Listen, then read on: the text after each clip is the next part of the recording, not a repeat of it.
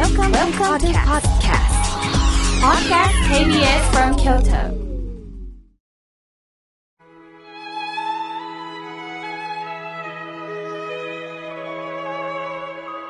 改めまして、僧侶の河村妙慶です。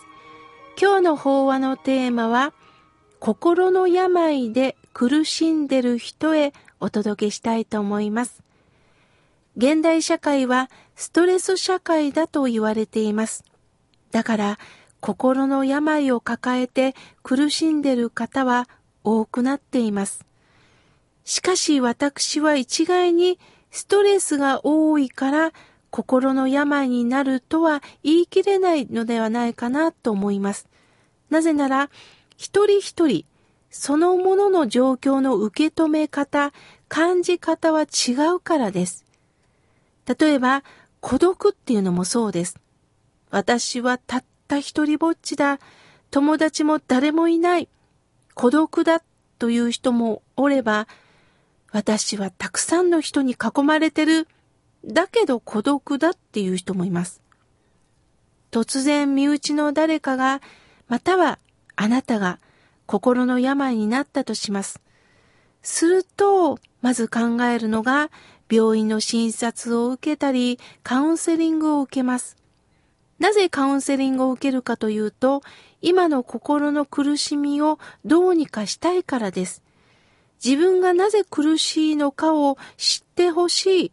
そして自分も知りたいと思うから受けるんですよね。では、心の病はどうして起こるんでしょう。私は17年前から日替わり法話を更新しておりますが、そこから毎日メールをいただきます。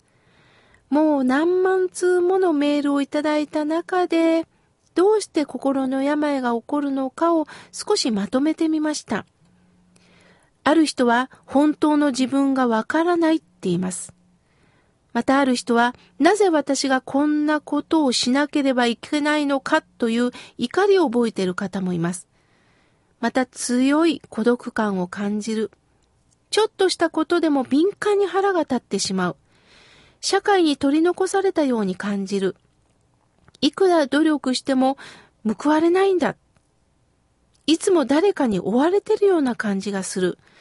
楽しめることができないんだ。あとは様々な人間関係の中で、私はもう嫌われてる。友達がいない。自分の存在を誰も認めてくれない。常に誰かに見られて馬鹿にされてるように感じる。私はいいことが一つもない。というメールが本当に多いです。ではどうしたらいいんでしょうか。私は悩みを癒しやおまじないでごまかすことはできないと思ってます。一瞬の癒しは私は必要だと思います。例えば私だったらお風呂が大好きなんで、今の時期はスーパー銭湯に行って、あーっと癒されます。またアロマテラピーの香りをね、嗅ぎながら、そしてマッサージをしてもらった時にはもうこれが一番なんてね、思う時はあります。しかしどんだけいい香りをいただいてマッサージをしてもらっても、また現実な生活というのを待ってます。永遠にしてもらうことはできませんよね。するとその癒しが悪いんではないんだけども、やっぱり一瞬のごまかしなんです。大切なのは何によって悩んでるのか、そこをしっかり見ていく勇気を持ちましょうと親鸞聖人は教えてくれます。またもう一つ、自分を責めてはダメですよ。責めるというのが仏教じゃないんです。ある方がね、法話会に行ってもね、なんか私のことを注意されてるようで辛いですっておっしゃった方がいます。ああ、そうか、来れば来るほどなんか辛くなるんだろうなと、それを聞いて私もドキッときました。自分を責めるのではないんです。ああ、そういえばそういうところあったよな。なんでそんな気持ちになるんやろうなと、ふとその根っこの部分に立ち返るっていうことをしたらいいんです。今から750年前に生きた親鸞聖人というお坊さんはね、水というのと氷というの、これよーく考えてごらん。氷と水の例えで私たちを導いてくれてます。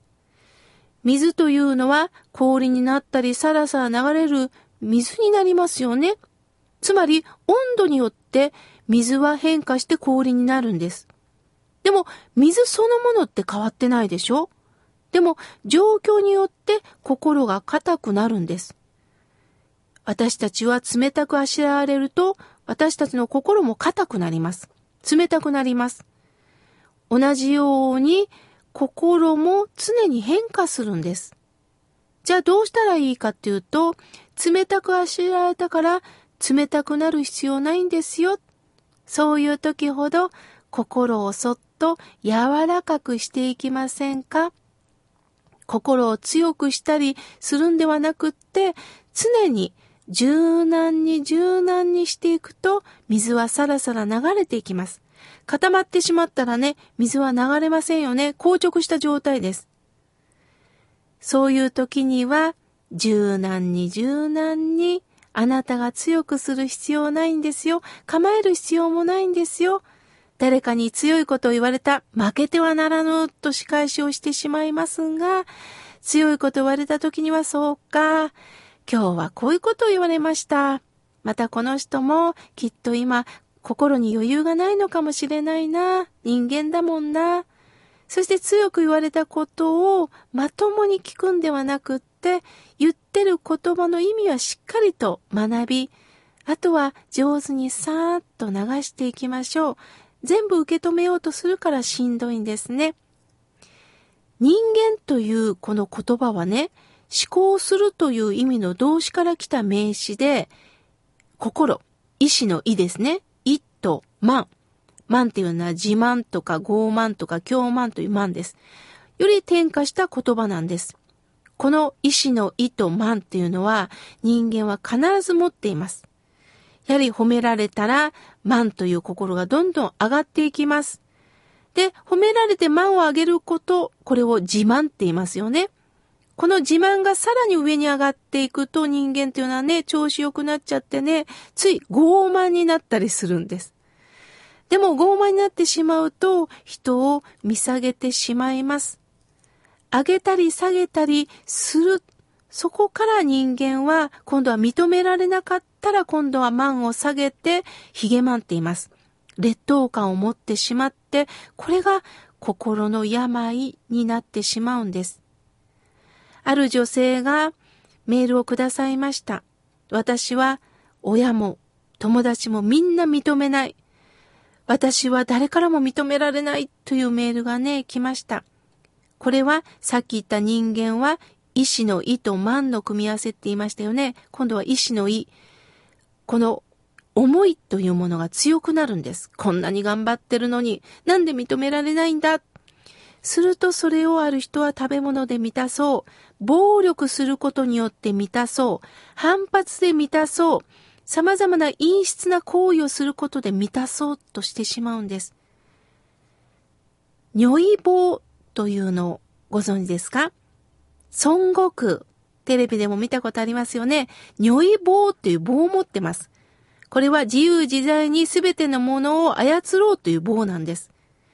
自我のまま暴走してしまう孫悟空にお釈迦様は、武器を外したところに出会いがあるんだよと諭します。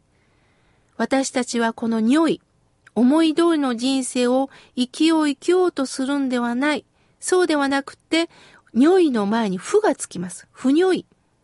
思い通りになれない人生を私たちは生きなければいけないんですよ。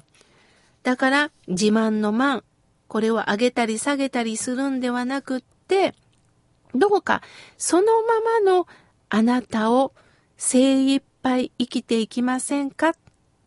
認められたからあなたは素晴らしいんではないんです。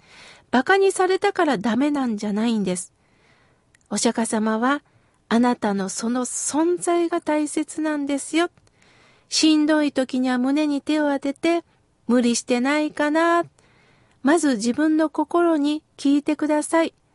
もし家族の方が誰かがそういう心の叫びを訴えてきたら、ああ、何とかしてあげるっていうことではなくって、私はあなたの苦しみを何にも気づいてあげられんかったね、ああ辛かったねって、その人の気持ちにどうか寄り添っていきましょう。心が寒く凍っても大地には力強い生きたいという息吹があります。必ずあなたもちょっとしたきっかけでどんどん新芽を出していきますよ。焦らずじっくりじっくりです。